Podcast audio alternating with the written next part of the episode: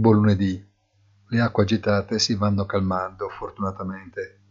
I mercati guardano con ottimismo al prossimo anno bisestile e si attendono conferme dai numerosi interventi degli alti funzionari delle banche centrali previsti per una settimana che viceversa, dal lato macroeconomico, appare piuttosto avara di dati di rilievo. Prime indicazioni sull'inflazione che dovrebbe restare contenuta e soprattutto aggiornamento sulle stime di crescita negli Stati Uniti, ma nulla di più.